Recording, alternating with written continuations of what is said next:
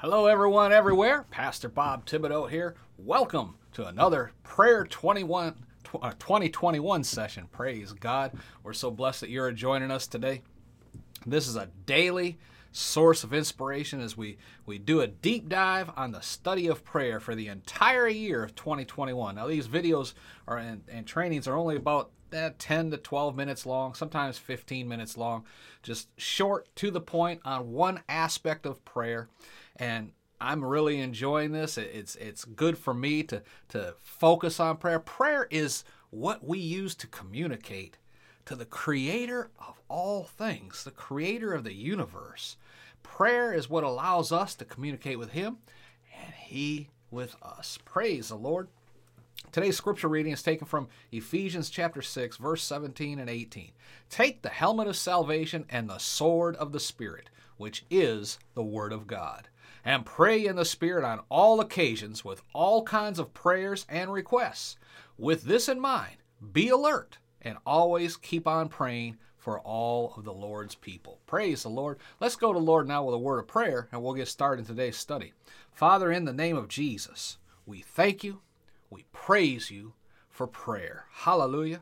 We thank you, Father, that you established this method where your people could humble themselves pray, seek your face, that we could communicate with the God of gods, the God that created the universe and all that is in it, but yet would take the time to listen to our prayers. Lord Jesus, we thank you for coming into our hearts and creating in us this spirit man that can communicate with you and with our Heavenly Father through this means called prayer. Father, we thank you for this. We pray for this study now. We pray it's your words that are taught, that you speak through us through your Holy Spirit, that all honor, glory, and praise could be yours in Jesus' name. Amen and amen. Hallelujah. Today we're going to be talking about the sword of the Spirit, what we just read about in that scripture reading. Now, in order to fight the good fight of faith, you must learn how to use the sword of the Spirit which is the Word of God. Fight the good fight of faith is, is speaking the word out of your mouth that you believe in your heart. That's why it is so important for you to keep up with this series on prayer. I mean, every single day for the entire year of 2021, we will be building up the power of this sword inside your spirits. You have you have to have the word of God in your heart and be ready to use scriptures, scriptures against demons when they try to attack you. You do not have time to say, "Hold on a minute, uh, let me go get my Bible." No. If a thief were breaking into your house, it'd be too late to run downstairs in the basement start pumping iron, lifting weights, trying to build up some muscle and strength so you can fight him and wrestle him out of your home. You should have been doing that kind of preparing for years but instead you let it go, and now when you need it, it's not there. Well, it's the same thing in the spirit. You cannot go into battle with a demonic spirit without the proper foundation. My time as an officer in the Army Cavalry, we continually trained as if we were in war. Every time we would go out on field exercises, it was conducted under battlefield conditions. I mean, if it was raining or storming or snowing, it didn't matter. We still conducted whatever operation was planned. We used to say that we practiced to be wet, cold, and miserable, and we became experts at it, praise God. Amen. Seriously, though, spiritual warfare is not a fair fight. There is no such thing as a fair fight. Not in battle. Know, fair fight is for boxing and wrestling and things like that. It does not happen in real life. Uh, not as a cop, I learned that if someone was trying to fight me on the streets of, down in Baltimore, and I was wearing all of this gear, it was because they were trying to kill me. Okay, period. And if someone was trying to fight me that bad, I was now authorized to take any and all actions to protect myself and eliminate any threat to my life and those around me. If that involved discharging my firearm, so be it. The point I'm trying to make is this in the spirit, the devil wants nothing better to do than to kill you. That way, you just go on to heaven. He knows that he has no claim to you. So if he can kill you and send you on to heaven, he doesn't have to worry about you anymore. But if you stay, if you keep on living, you are a threat to him and his kingdom. You are a threat to the works of darkness in this earth. So if he and his demons get a chance, they will try to take you out.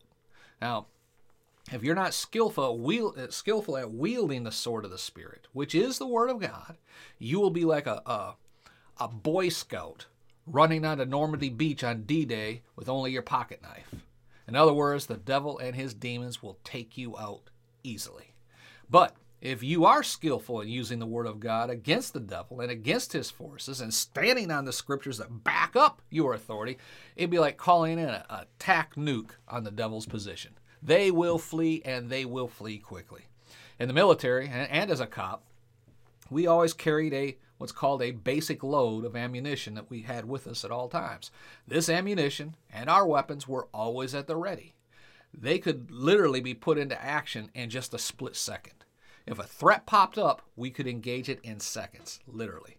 Well, that's the way you need to be with scriptures. You need to be able to respond to any threat of the devil or any demonic power with a quick, basic load of scriptures. And that begins with Devil, it is written. And then you blast away. Praise God. Hallelujah. Don't shut me down when I'm preaching good. You know, you need to have several scriptures at the ready for various situations some for healing, some for finances, some for torment, some for casting out evil spirits. Whatever the Lord puts on your heart for your situations, listen to Him. He will prepare you for battle. Amen. Again, that's the purpose of these daily teachings this year.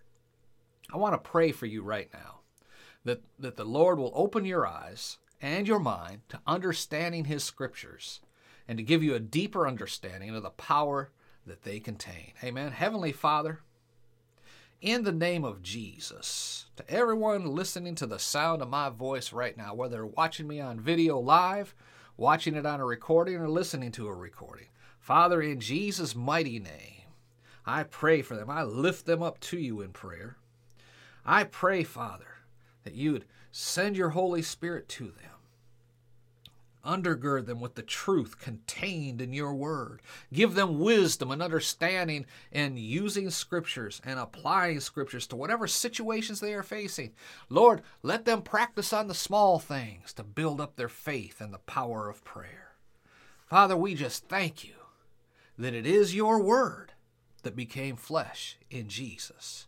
And it was Jesus who offered himself as a sacrifice on that cross for us. And it was the power of God that raised him from the dead. And Jesus himself said he was giving us all of his authority to use his name in this earth. Praise you, Jesus. Lord, we pray for each person listening to us or watching us right now. And we pray for your hedge of protection around them and their families and their possessions. But we pray more importantly that they get an understanding of the power of the Word of God that is within them, and that they can use prayer to live their life in this earth by communicating with the Most High God.